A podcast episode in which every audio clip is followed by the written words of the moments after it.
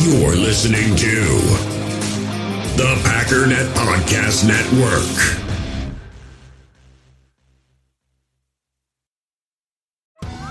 Survivor 46 is here, and so is On Fire, the only official Survivor podcast. And we have a twist this season. The winner of Survivor 45, Dee Valladares, will be joining us every week. We're going behind the scenes of the biggest moments, the how and the why things happen, and the strategy and analysis you can only get from someone like me, a Survivor winner. Listen to On Fire, the official Survivor podcast, wherever you get your podcast.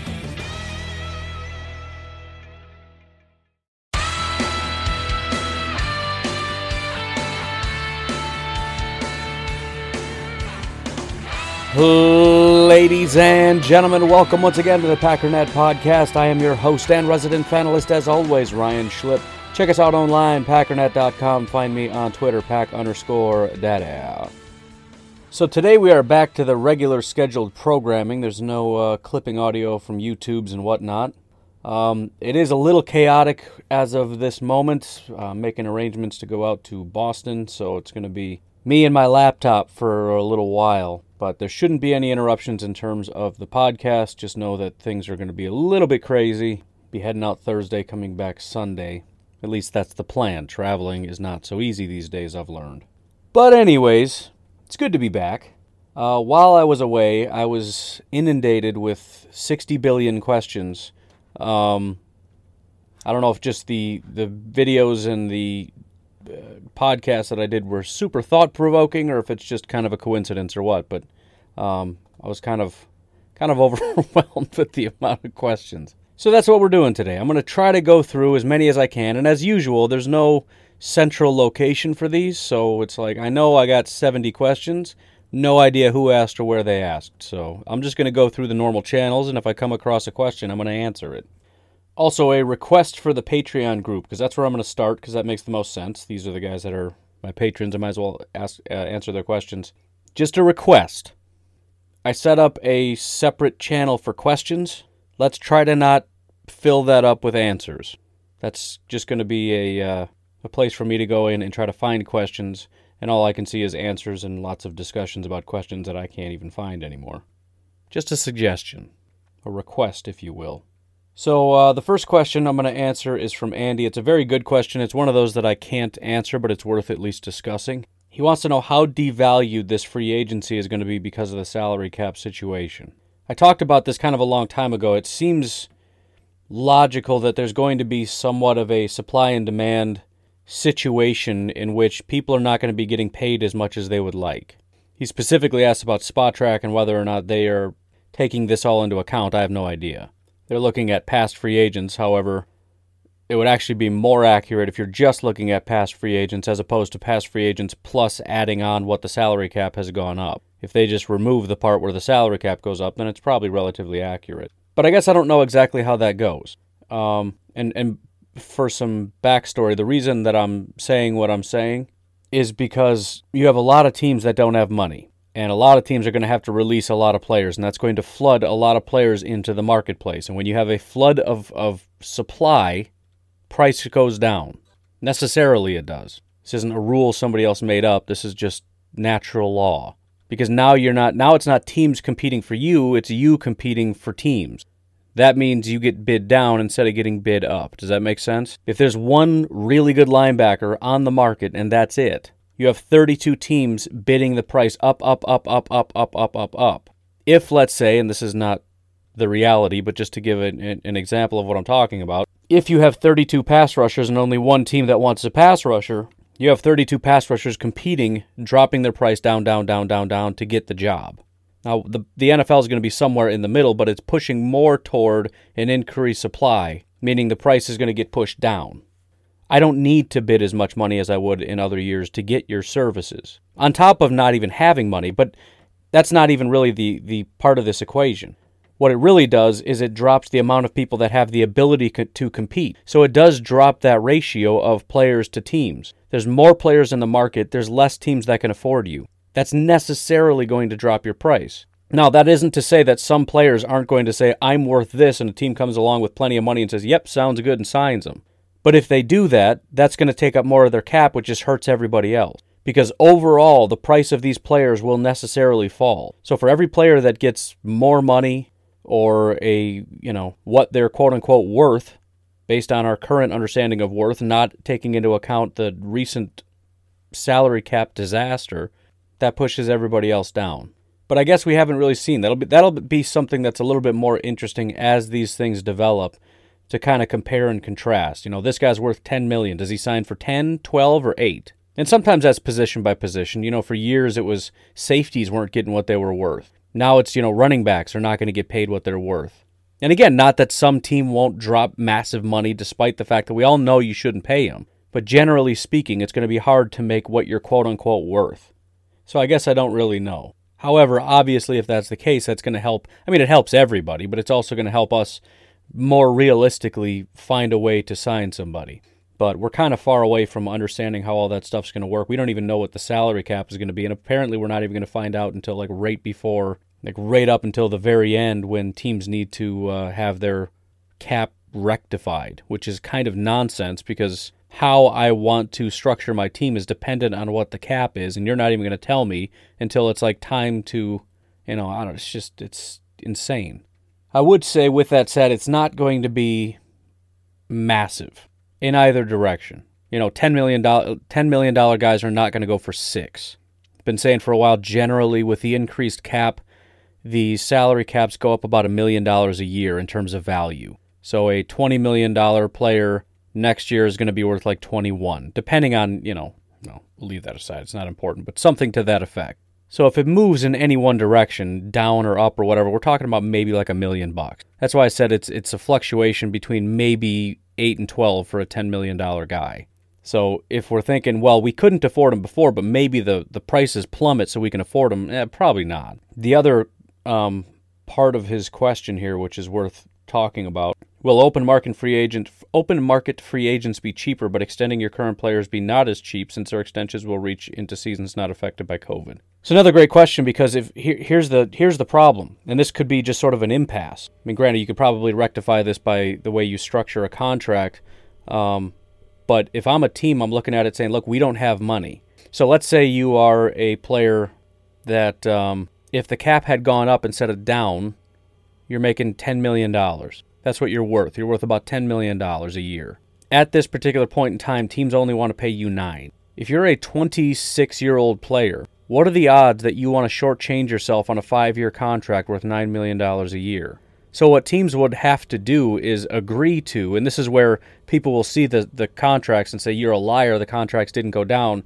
The only thing I could see them doing is signing him to a $10 million per year contract, but structuring it so that it doesn't hurt and it's very backloaded. And again, I don't know I don't know how this is supposed to work. But my understanding is there was supposed to be, before COVID with these new TV deals, a massive explosion of the salary cap. Maybe that's not true, I don't know. But if it is true, I don't see any problem with teams backloading massively these contracts. Because not only do we get back to what we were, because it's kind of like we're, we're at zero.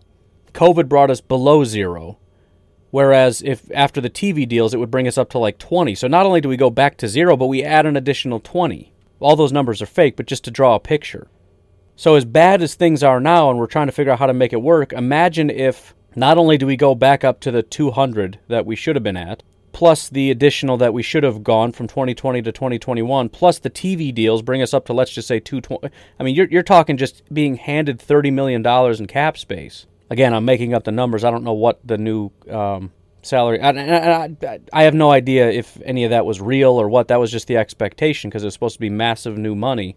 That and, and all the, the gambling that's now becoming legalized was supposed to uh, massively increase the cap. And I don't know if that's supposed to happen recently or soon or if that's 10 years away because some states will not uh, agree to legalize it, whatever. I don't know. And I think that's part of the problem for these teams is they don't know either. And so it, that's where that sort of impasse with that player gets even more complicated because it's only going to be what a four-year contract. What are we going to do? Backload it all the way into the fourth year? You're going to get paid, you know, six million, then seven million, and then ten million, and then twenty-one million. Plus, the way that these contracts are structured, they're just going to cut you. So you, you shouldn't agree to that. It's a three-year deal worth garbage money. So I don't know. It's going to be kind of tough. I mean, if, if I'm a if I'm a player like, for example, I had Amos or, or Davante getting extended, basically I'm going to come into it and say this is my price, and uh, you're either going to pay it or I'm not taking an extension because I'm not taking a pay cut extension. Like I'm I'm I'm assuming the cap stays what it is, and that's what I'm worth, and that's what I'm going to get paid. I don't have to agree to anything, and it certainly didn't seem to affect Davante or um, excuse me Bakhtiari at all. So that probably is the case, regardless of your financial issues or whatever's going on with COVID. Um, I'm not accepting extensions that are uh, that are shortchanged because of a one or two year dip. That's nonsense. But again, the real question is what about free agents? They don't have a choice. They don't have a team right now. So that sort of gives teams a little bit more leverage. But then again, if you really want a guy like J.J. Watt, he kind of gets to pick. Like, hey, I'd love to have you in at a discount. And he looks at you and just says, no, that's not going to happen. So I don't know. I don't. I don't know how that all works. I mean, if, if everybody just pays everybody what they're worth, it just means less people get jobs, I guess. Because I mean, it's just it's a finite amount of money. And if you have less money and you pay everybody as though the cap goes up, that's going to use up all your money before you sign everybody. So some of these guys are just going to be out of jobs, which means they're going to have to lean heavier on draft picks and undrafted free agents to fill those roster spots that have left. I don't know. It, it, it could be a team by team situation. It'll be an interesting thing to keep an eye on. So there's there's two. One of them is a question by Andy again, and then um, there's a comment by Chally kind of in this direction.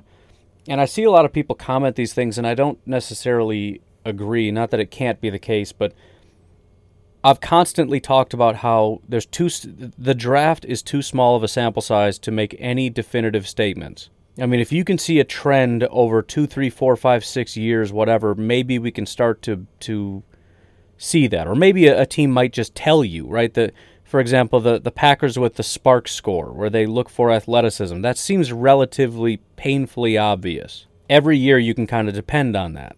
Things that I don't necessarily agree with, and, and what a lot of people are wondering about, and I'll, I'll get to Andy's question here. Which positions is Gutekunst talented enough to replace this offseason? If I scroll down a little bit, Chally says, um, I think we should. I'm sorry, it wasn't Chally. It was it was A Miller. I was like, what? That's not what he said. He says, I think we should address linebacker and let Gutekunst draft a cornerback. He seems good at it. I mean, he drafted Jaire. Is he good at it, or did he just hit on that one? I, it's just it's not enough for me to to determine a trend. Brian Gutekunst. I mean, again, how many picks has he had in his tenure since 2018. Then you have to factor in his board, which on any given pick, there's only a certain number of players that are any good. You have to factor in how many positions are on the on a uh, on a team, and then the value of the round that you're in. I mean, how many first, second, or third round picks has he had? One, two, three, four, five, six, seven, eight, nine, ten. Ten. How many corners has he drafted? Jaire, Josh Jackson, Ka'dar Hollman, and that's it. So one of uh, uh, yeah, one of three. Is he really good at drafting corners? Is he really bad at drafting linebackers? I mean, he drafted Oren Burks and Kamal Martin. Oren Burks was a giant miss, and, and again, in year one, I'm mostly willing to forgive a lot of this because it's year one and he had like two months of being a GM. In 2020, he nails like one of the only good linebackers in the fifth round. It's just there, there's just not enough to really establish, right? What about wide receiver? He hasn't drafted a wide receiver since 2018 when he drafted three of them. J'Mon Moore was a terrible pick. I think MVS was a fantastic pick. Not because he's a fantastic player, but there was only about five or six really good wide receivers in that draft. All of them were like first or second round picks, with the exception of one guy, MVS, in the fifth round. And Equanimeous, I mean, as much as we want to talk about him, I don't if you just look at the wide receivers drafted in that range, half of those guys aren't in the NFL in the, in, anymore, and the ones that are don't play. Equanimeous is getting a lot more playing time than everybody else drafted in the same area as him. So is he good or bad at that? I, I don't know, dude it just depends on where your board is and, and who's available, and you just take the best available. And sometimes those guys end up being good, and sometimes they don't. That's not to say there isn't a level of, of evaluation there. I'm sure not everybody saw Jaire as a early first round pick worth trading up for in the first round. A lot of people saw him as a second round pick, apparently. So there was some level of evaluation, but again, he drafted Josh Jackson right after that. So I, I can't sit here and say, well, he's good at this, he's bad at that. You know, I, I had Mr. Negative constantly tell me he's terrible at evaluating quarterbacks because one of his first moves was to bring in DeShone Kizer. Remember, we traded to bring in DeShone Kizer to be a backup? So that in his mind means he's horrible at evaluating quarterbacks. That in his mind means that Jordan Love is going to be terrible. No, Jordan Love is going to be good if Jordan Love is good. Jordan Love is going to be bad if Jordan Love is bad. DeShone Kizer has nothing to do with that. So I, th- there's just there's nothing here for me to work with, to be completely honest. Is he good or bad at, at these positions or those positions? I don't know. And that's not to say again that some of this isn't true, that there isn't some kind of thing. I just I have no idea what what Gutekunst think, and a lot of it has to do with his staff. All right, we we brought over what's his name from Baltimore. He's really good at, at evaluating defensive talent, seemingly based on what Baltimore has done over the years. Since he came over, we got Rashan, we got Savage, we got uh, Kamal, Keke. Maybe is something I don't really know. So again, it's just I mean, if you had guys making like 50 picks a year, you could start to see trends. But we try to make too many trends out of out of out of nothing. And I really think if we could see their board as they were picking, it would provide a lot of clarity and kind of demonstrate to us that they're not really making very many decisions. They made their decisions a long time ago when they built their board, and at that point, they're just doing what the board tells them to do. They're not hardly picking on need. They have things that they hope that they can get, but they're looking at the board saying there's four guys to pick from, three linebackers in a corner. Well, we really need a uh, a safety. Well, sorry, that ain't in the cards, bud. Would you like one of these linebackers or a corner? So I, I don't know.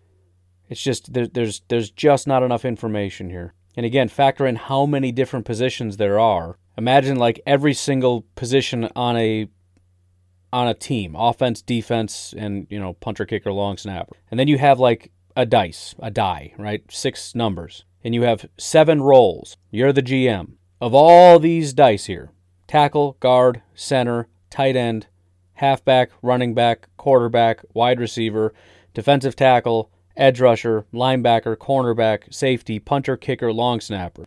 Pick one and roll the dice. You can only pick seven. Sometimes you're going to roll a one, sometimes you're going to roll a six. It would be kind of crazy to look at and go, oh, he rolled a one that one time for wide receiver. He's not good at evaluating wide receivers. It's like, I just, you know, no, you, you, you just can't do that. Again, maybe over time, but even then, you, you can you could chalk this up to chance. We're still in the realm of, of random chance. You know, I mean, it's like if, if again, if somebody flips a coin, or I don't know, have you ever played Risk? I know I talked about Risk recently. You know how when you roll the dice and it seems impossible that they keep getting sixes and you keep getting fives, and it happens over and over and over, and it makes you want to flip the table over? Because if it wasn't just happening right in front of you in real time, if this was happening on a computer, you'd swear that this thing was rigged. I mean, just just you and somebody else grab a dice, grab a couple dice, roll it. If, if they get a higher number three times in a row than you, there isn't a trend that they're better than you. That's impossible. It's silly. It's random chance. You're still in the realm of random chance. The odds of it happening are not one in a billion.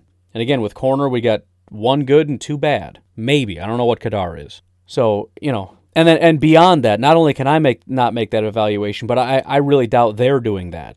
I can't imagine Gutekunst and the crew sitting around going, you know, I really suck at evaluating uh, linebackers and I'm super good at evaluating corners. Why don't we just go get a linebacker? And again, I'm not saying you're saying this. I'm, I'm just saying that the converse, there's not a lot here to talk about. I can't see a trend. They're clearly not going to make decisions based on things that they're bad at. You know, we really stink at evaluating this, so we're going to have to focus on. Uh, it, it may be true, but no way in the world does that conversation ever come up. If I were the owner of a team and I was sitting in a room with the GM and the GM's like, yeah, I'm really bad at X, Y, and Z, so we should just go in free agency because I can't do it, he'd be fired. That is your job. Your job is to evaluate talent and find it and draft them and bring them in. That is your number one job. By the way, somebody asked me that. What is the, something to that effect? What is the most important attribute of a GM or something? It's evaluating talent in the draft. After that, I'm not sure, but it, that's definitely it. We haven't really covered a lot of ground yet, but I do have to take a break here. It's I got about 20 minutes left before I got to go. So we'll take a break. We'll come back. We'll fire through as many of these questions as we can. I think we're going to stick with questions for a while. So um, if I don't answer your question today and you are a patron, make sure you drop the question in the question Discord because that's where I want to start. If you're not in there, trying to think what the best centralized location will be that I can go to. I kind of think Twitter DMs would make the most sense. It's just the cleanest because Facebook Messenger, I got my whole family in there. My wife and everybody, you know, I just, that's where everybody messages me. Plus, I got, you know, people not asking me questions. That's not great. And I don't know where else you could go. Definitely not Instagram. That's the most annoying. Instagram is, I just, I don't, I don't know.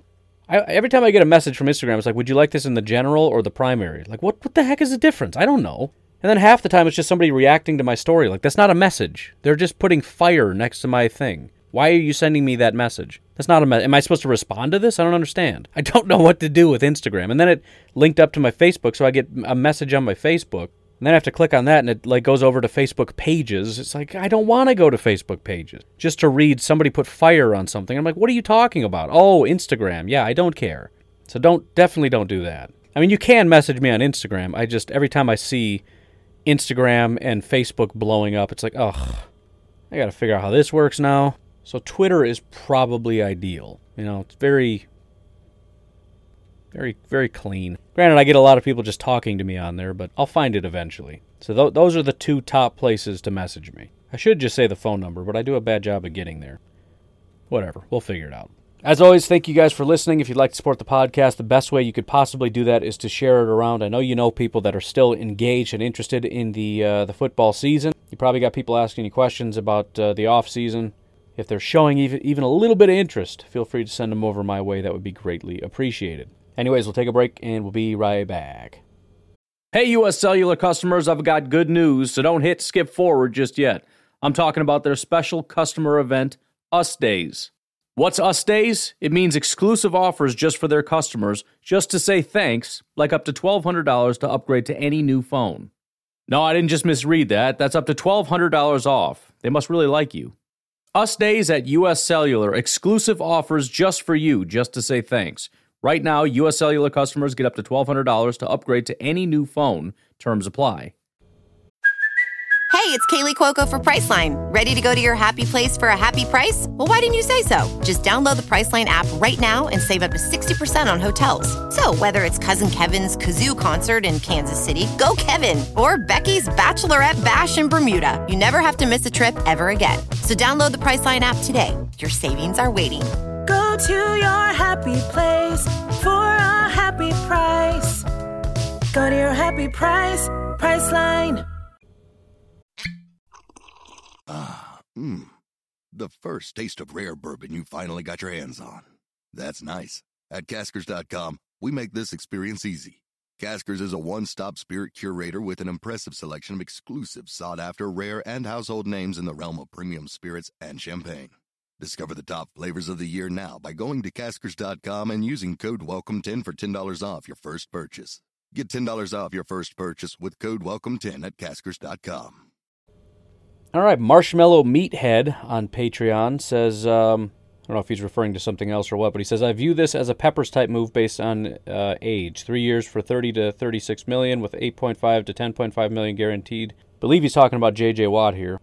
Can we swing it, noting the previous deductions deferrals mentioned you laid out? In 2014 to 2016, Peppers got 3 for 26 million with 7.5 guaranteed.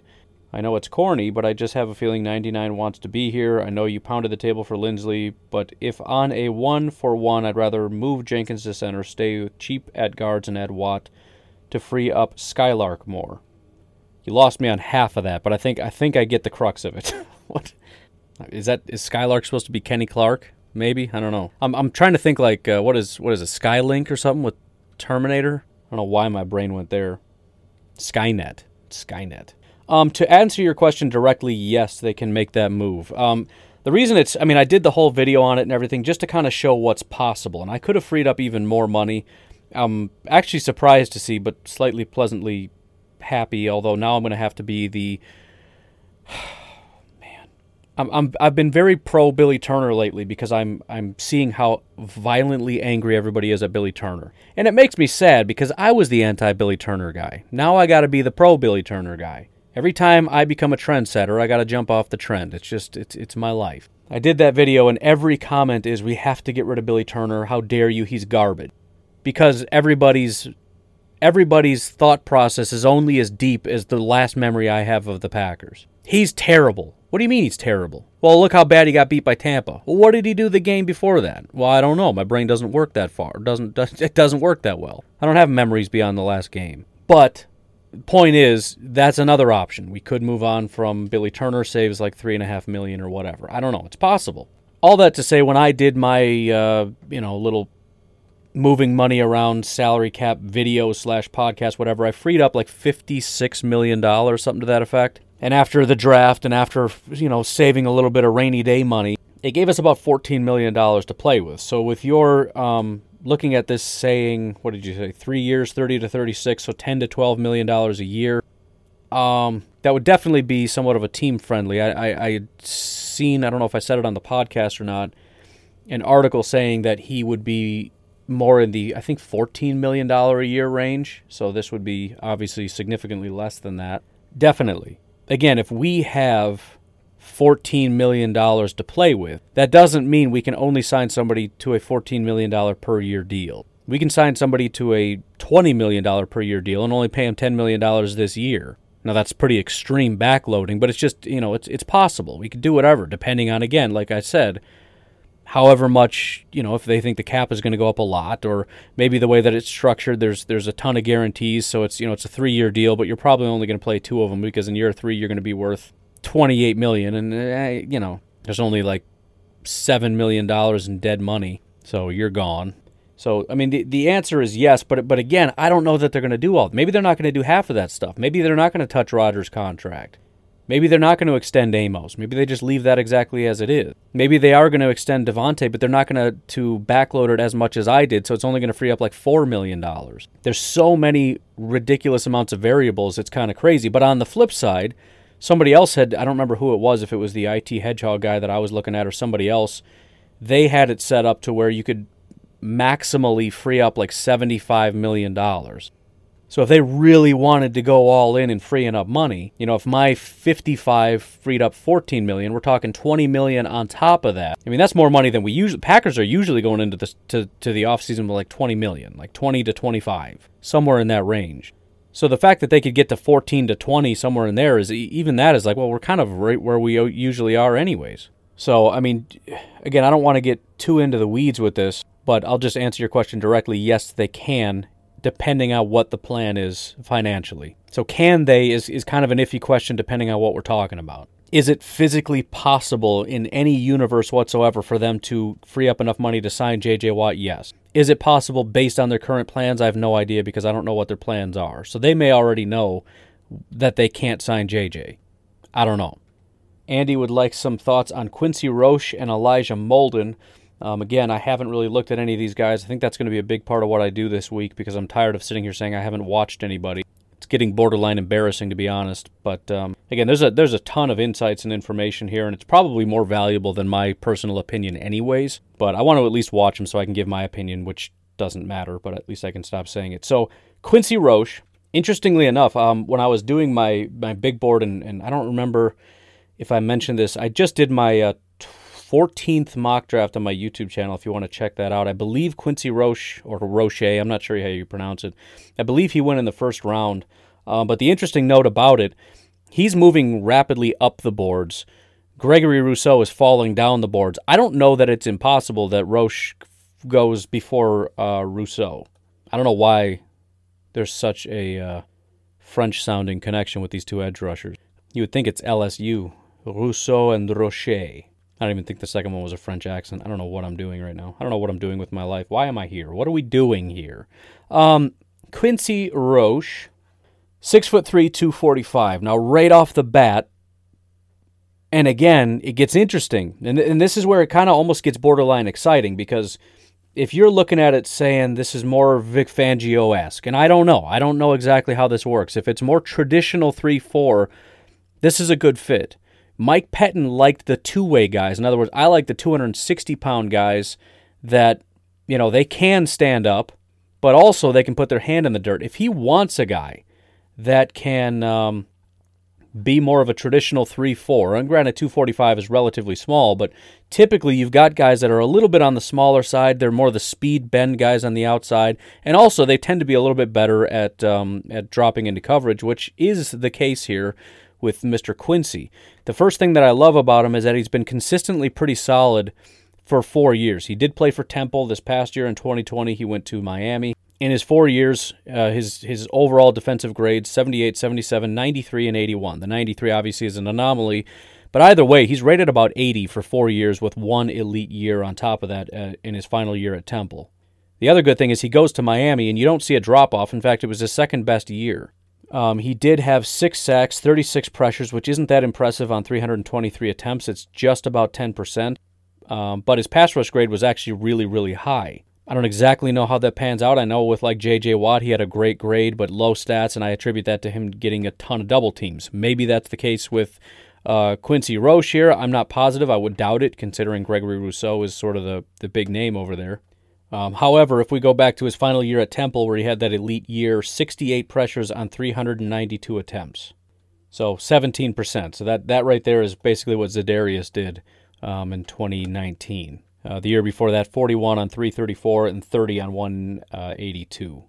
He didn't drop into coverage a ton. Um, he did it once. Uh, in 2018, he did a lot, 51 times. The other three years, 9 times, 15 times, and 11 times. But um, he did get an 89 overall coverage grade this past year in uh, Miami. Again, only 11 times did he drop into coverage, so it's a small sample size. But two targets, two receptions for nine yards, uh, and that's it. As far as his run defense ability, not quite as good as his pass rush ability, but it, it was uh, always right around 70 ish, again, outside of his freakish 2019 Temple year. So, again, if you want to see like him at his best, go check out his 2019 tape at Temple. If you want to see him at his best in Miami, check out his game against Duke. Seven pressures on 22 attempts and two sacks, two of his six. So, just an absolute dominant performance there. You see him drop into coverage twice, no targets, no receptions. Um, if you want to see him at his worst, it would be his game against North Carolina. But I think the good thing about it, and he does have some tr- trouble tackling, that is definitely his biggest issue.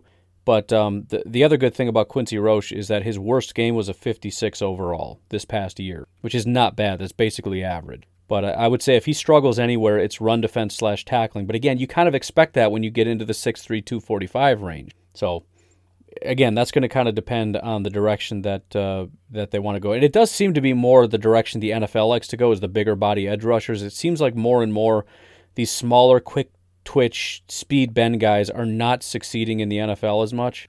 And I, I, I only know that because everybody that I like doesn't succeed. The NFL is going entirely away from what I like. I like big body, thumping linebackers. Nobody likes them anymore. And when they get drafted, they don't do well. I like the speed bend edge rushers. Those guys just don't generally pan out. I mean, TJ Watt, I really, really liked because his bend was unbelievable. His ability to speed and bend around the edge was like I'd never seen before. He's obviously doing okay, but he's but he's also a big dude. He's not small. Um, if we move over to Elijah Molden of Washington, so obviously not a uh, a bad place to go if you're looking for a defensive back.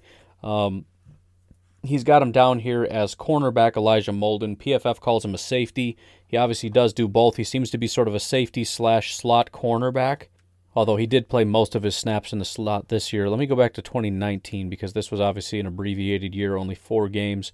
So he played 725 snaps in the slot last year, 23 out wide, 19 at safety, and 102 in the box. So um, obviously a versatile guy, safety slash linebacker slash slot corner. Now, if there's one thing I wish PFF would do for me, it's to allow me to look at grades based on position. They don't currently do that, but that would be the most massive thing I could see. I can't tell you whether or not he's better based on where he lines up. I can look at it based on what they said he was for that game. For example, Grant, so he plays everywhere in a game but they'll give him a designation based on what he did most. So, uh, for example, week 11 and 12, they designated him a slot corner. Week 13, a strong safety. Week 14, a free safety. Free safety was the only bad game he had. Now, does that mean it's because he's a bad free safety? No, because it might have been that he failed while he was in the slot against Stanford, and that's what caused his grades to be bad. So I, I don't know. Here's what I can say four years at Washington, his first two years, 70 and 69.6, so right at about the 70 mark. Then he exploded in 2019 with a 90.8 overall grade, and this year an 85.2. So his last two years, and again, somewhat of a small sample size this year, but three of his four games were really, really good. Um, it seems as though he took a massive step. If we start in 2019, because we assume that's where he took his jump, he had 66 tackles, 15 assisted tackles, and 9 missed tackles. Uh, graded out very well as a tackler, very well in run defense but his highest grade, not surprisingly, was his coverage 90.9 overall grade.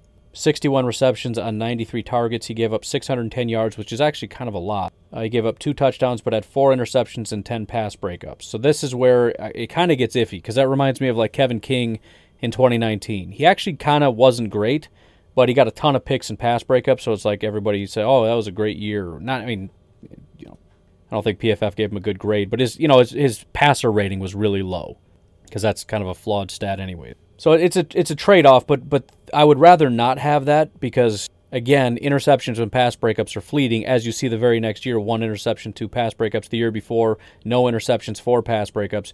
Generally, you don't see guys do that every year. They have one year where they're just in the zone, and then it just doesn't happen anymore. But uh, this past year, again, only four games, but you have uh, 11 receptions on 18 targets for 65 yards. He didn't give up a single touchdown. Did have one pick and two pass breakups, 44.9 passer rating when targeted. So um, it's interesting. I mean, it, it, depends what you want to use them for. Do the Packers want somebody that's just a movable chess piece? It kind of makes sense considering the needs. You know, that third safety slot, slot slash slot spot. Oh, say that four times safety slot slash slot spot. You will earn the biggest cookie if you can do that. And you can kind of see it, assuming he's somewhat of a later uh, draft pick. Generally, you're not going to see slot guys go in the first round, but if he's a third or fourth round guy, that can be your slot slash um, third safety. So it, it, it kind of keeps him on the field. If you need three corners, he's your slot guy. If they go too wide, you can put him at linebacker or put him, you know, up high and, and bring down Amos in the box or whatever. You know, you get to move him around as a versatile piece. Could be kind of cool if that's what they're looking for. Maybe they're not looking for that. Uh, you know, from from what I've heard, based on the descriptions from what I've read as well as Coach Hahn, it seems more um, straightforward vanilla than what we're used to with like Dom Capers and even Pettine, where you, you get these versatile pieces that do like four or five different jobs. It feels like with Fangio and, and possibly with uh, with Barry, it's you know I got my two safeties. They generally play deep, and then I have a linebacker that's quick that drops into space. I think everybody wants some kind of versatility. It just has a feel of more. You know, we're, we're not trying to be cute. This is very straightforward. Just do your job and do it well. We're moving away from we're going to trick you and moving toward we're just going to beat you. Just just a vibe I'm getting. I don't know. Uh, Marshmallow Meathead wanted to know if I'd be willing to have fans on the podcast. Um, I did answer that, but I, I, would like to do something. I just don't know what exactly the best option would be. It could be kind of cool. I mean, there's a lot of variables. First of all, I record at 3 in the morning, and I don't have a lot of time in the morning. You know that I usually get up late. So then trying to coordinate, like if I don't have a plan, and I'm sitting here with nothing to talk about, and I get up at 3, and I get down here at like 3.45, and I'm trying to contact you, and you're not ready, and I got to get it all. I mean, we're not going to have any time. So that's really just not going to work. So it would have to be like an afternoon thing, and then it gets posted the next morning. But even then, it, it's it's a shocking amount of work and preparation. It's actually harder to just have somebody else basically do all your work for you, which is what it would be. You know, you come on, do most of the talking, and all I have to do is post it, and it seems like free material. But it's just it's a lot of work, man. So I'm not opposed to doing something. I just don't know if that's the thing. And and you, you always have to add in the fact that I hate, hate, hate interviews. I don't mind doing them. I hate giving them. I don't have questions. Again, it's just it's a it's a mental deficiency that I have. It's why I can't do small talk. I have not. I'm I'm just not interested in in small talk. I don't I don't know how to do it. Like, well, don't you have any questions? Like, no. Like, don't you want to know about this person? No. Why do I care where they work? So, what do you do for a living? Their gym? Oh, that's interesting. How do you like your job? Wow. I'm gonna go punch myself in the face because this is a horrible time in in my life right now. Do you have kids? Great. How many? Wow. Wow. Okay. what now? What do I do? My wife is great at it because she she genuinely wants to. She's like, oh my goodness, I, I want to know this now, and I want to know this now. It's just introvert versus extrovert, man. I can't help it. It's how my brain is. I don't care. And that's the other thing. I feel like you don't care. And, I, and there are people that genuinely do care and they're asking me questions. And part of the reason I don't even want to engage is because, like, you don't care. You don't care about my job, about my kids. You're doing this because you feel obligated, and you're making us both uncomfortable. Stop feeling obligated, and just, if you want to hang out, just stand here. I'm good just standing next to you, dude. We're both being forced here to this function. Don't make it worse for both of us. I don't care. You don't care. We don't care about each other. I promise you it's fine. I don't know. I've, I've been super anti small talk since I was a child, and it drives me insane. Go to family functions, you have 15 people ask you the exact same questions over and over. Hey, Rye, how old are you now? Oh, my goodness, what grade are you in? Wow, what's your favorite subject? Oh, wow, that's a great subject. You in any sports there, sport? Okay, well, good talking to you. Next person, exact same questions all over again. Stop it. So, I- I'm, I'm telling you all this to give you an example of why I am a terrible host. So, uh, Marshmallow Meathead, what do you think of the Packers? Here's what I think about the Packers. Cool um, what else do you think about stuff? I I don't know. I, I just I can't do it. And that that's the thing, man. Everybody's got their own thing. Like some people want to do a podcast because it's like, well, you know, how do I do it? Like I, I, I didn't choose to do a podcast and then become good at it. It's just it just fits me. Like I tried writing and I suck because there's too much in my brain going on that I, I have to write like 15 pages and I hate writing, so it's not a good fit for me. Some people are great writers and it's just I don't know they can express themselves through I don't know I don't know I don't understand it. I can't explain it to you because it makes no sense to me. But it works for them and they're good at it and they like doing it. That's for you then. Like I don't know, can you sit turn on a microphone and with no preparation talk for an hour about something you're passionate about? If not, it's probably not for you. At least not a solo podcast. Go get you somebody else and you guys can just talk about life together for a while. If that I I don't know, man. Everybody's got their own thing. But having guests on, and that's why I, I wouldn't even want a, a Green Bay Packer on my show. That would be a nightmare for me. I'm, I'm dead serious. If Aaron Rodgers said, "Hey, I'd like to be on your show," I'd be like, "Ugh." I guess I have to. I'm I'm a hundred thousand percent serious. That would be my reaction. I really don't want to, but I kind of have to because I can't say no. I don't want to hang out with Aaron Rodgers. I don't want to interview Aaron Rodgers. I love watching him play football on TV. I don't dislike him. It's not a dislike thing. I'm trying to explain to you my dysfunction. I don't dislike people. I just have nothing. I'm I, I need to be locked in a tight enclosure in the basement with the lights off in a little laboratory with computers and I just create little widgets and gadgets and things. Here's a YouTube video and a podcast and these kinds of things and there's no people around. That's when I that's that's my ecosystem. So no, I'm probably not going to have people on my show. But I will try to find interactive ways like the the the mock draft thing works for me. Because again, it's it's you guys get to do cool stuff and be a part of it. There's no like interaction. It's just me reacting to things that are happening. By the way, and I've been I'm supposed to plug this and I keep forgetting. There is a Madden league in the group. If you play Madden, I don't know how any of this stuff works. I haven't played Madden since oh, I don't know, 2003, not including Madden Mobile. I do play that once in a while, but it's not very fun. But uh, Cody's hold uh, heading that up. The league name is Packernet Podcast. The league password password is looks like uh, Packernet One. So again, I he he asked me about it, and I was like, "Yeah, that sounds cool." I, I don't I don't know what the goal is. Like, is everybody picking their own team, and then you guys just have like a thing? By the way, if there's some way that I can stream that, please tell me, because I've been wanting to do something like that for a very long time. Maybe this isn't the right thing, but there's nothing that would be more fun. And I've had multiple people reach out and talk about this, and it just never came through. I can't think of too many things that would be more fun than having a league with 32 people in charge of that league and my role is to like stream the Packers games and anything that needs to happen draft, free agent acquisitions, whatever, and where I act as sort of the GM for the team. And you have other people who are GMs for their teams and I don't know, maybe they have YouTube channels, I don't know, I don't care. But I think that would be kind of cool. But it's a thing. Otherwise just go play uh go play Madden with with Cody. Um I feel like I should answer one more question because that that that long rant was um a whole lot of subjecting you to listen to things not Packers related. So let me let me find one more question to answer because I don't want to end on that note. Technically, I was answering a question, but you know, we'll go with Gooseman's question. I think it's not a question; it's a comment, but I'm gonna it's in the questions thing, so I'm gonna take it. That's the other rule of that. if you post an opinion in the questions thing, I'm I have the right to steal it. I really think offensive tackle is our top need, even over inside linebacker or corner. We have seen what happens when our line plays poorly. Got to keep the stock. I, have I've been a pro offensive line person since forever. I, it feels like nobody really, it, including teams. It's not just fans. You know, fans that you, you can. Doesn't matter what your situation is. If you draft a wide receiver, your fans are happy. Look at the Cowboys. They already had two wide receivers. They went early in the first round and grabbed CeeDee Lamb, and everybody said that was the greatest pick in history. But it wasn't just the fans. Obviously, you have an NFL team that felt that was the best decision. You had every media pundit in the world saying that was the best decision ever. Everybody feels that way. Everybody, including teams and GMs, want these flashy picks, and for some reason, nobody wants offensive line. However, when teams have great offensive lines, they tend to do really well. I, I, I haven't really looked at it, but there seems to be a very strong correlation between good offensive line and good football. Tom Brady always played behind a good offensive line. The Packers historically have had very good offensive lines. The Chiefs historically have had very good offensive lines, except this last game where a bunch of people were injured and they got assaulted and got embarrassed. That's not always the case. But, I mean, it's just, it tends to be a thing.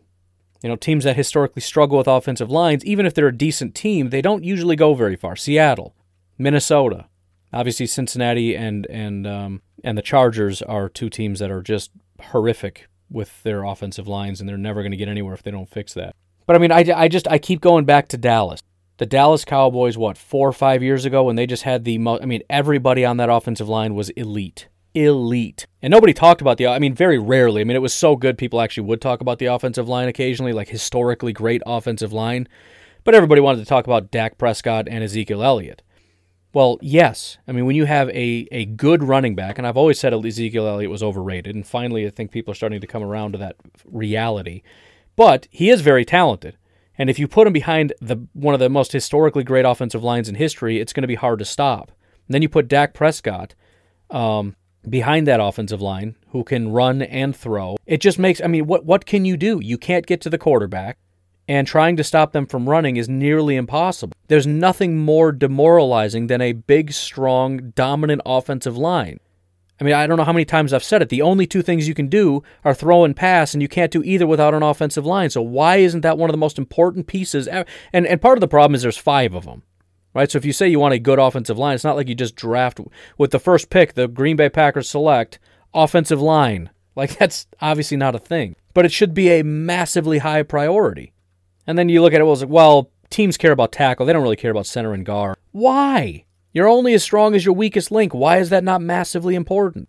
And I think the Packers historic I mean, some teams historically do care about offensive line, and I think the Packers are top of that list, especially now that they have Matt LaFleur on board. He cares about offensive line, and, and anybody from that tree, Kyle Shanahan, Sean McVay, even if those offensive lines are starting to fall apart, they, they obviously care a lot about it and are going to do what they can to try to keep that thing afloat. But no question, offensive line is unbelievably important. Um, I guess the biggest question, um, as far as, as Goose is concerned here, is what is the plan with offensive line? I mean, if if we're hanging, and, and maybe from his perspective, Billy Turner and Rick, Rick Wagner are an abomination, and so we, we just have to. It's better off to draft somebody and let one of those guys be a backup until we can boot him off the team. I tend to think at least one of those guys is staying and is going to be the, the right tackle. So for me, the interior offensive line is going to be important because under well, I shouldn't say that. Probably the the ideal situation to to your credit here, Goose, would be to draft a really good right tackle, Jalen Mayfield, whatever. Then we have Bakhtiari, we have Elgton Jenkins, we re-sign Corey Linsley, we have Billy Turner at right guard temporarily until he goes away, and then Jalen Mayfield. That would be probably ideal. And and plus, again, I, I you know Billy Turner started to get better over time especially in, in as far as run blocking, which is incredibly important to this team. That probably will be the most important thing. It's just hard to say offensive tackle is most important because I don't know what's going on. I don't know what the plan is. Um, I mean, if Corey Linsley goes, we have one interior offensive lineman, and that's Elgton Jenkins. And we got two tackles, right? We, I mean, we can cut one and still have a tackle. We, we need three interior guys. We need three guards or a center and a guard. So that feels dire to me, which is part of the reason I want to keep Corey. He's incredibly important. He's not that expensive. He's the best center in football. He's not that old. There's just no reason to get rid of him, in my opinion. There's none. And it puts us in a massive hole if we get rid of him.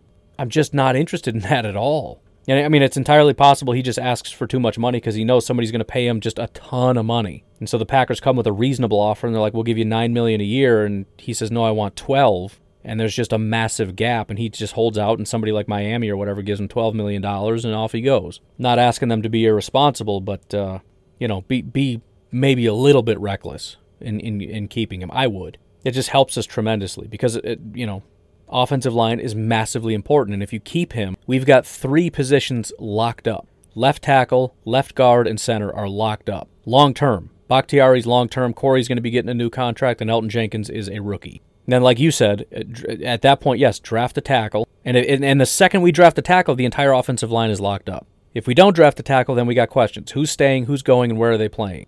Because if we don't keep Rick Wagner, then we're missing a position. But again, it's it's hard because I don't know who's staying, who's going, and what the plan is. Also, you know, as far as linebacker, how unbelievably critical is that? Because it, I'm getting the impression if we don't find this guy, we can't run what we're trying to do. Like you physically, literally cannot run Tampa 2 if you don't have a linebacker that can turn and run with somebody. You're going to get annihilated because this guy's going to try to turn and run with somebody with a slot receiver who's going to run down the middle of the field and he's just going to get burned and he's going to be wide open down the middle of the field. And we're going to be giving up 40 yard touchdowns every other play or at least until he abandons Tampa 2, which apparently is the core of his of his scheme.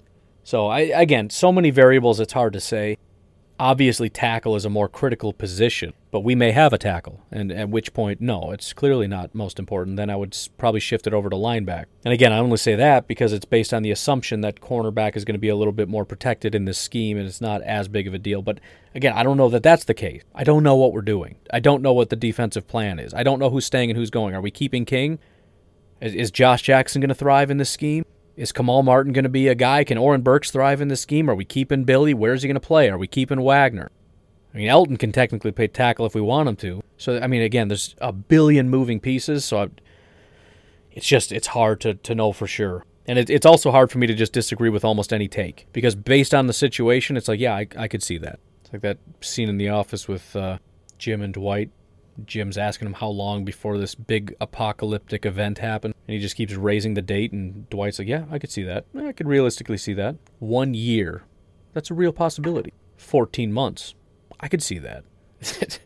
it doesn't make for interesting content, but it's just the reality. What do you think about this? Yeah, maybe. Could be. I don't know. Yeah, but what about this? I think this is most important. Yeah, I could totally see that. Probably. Maybe. I don't know. Maybe not, though.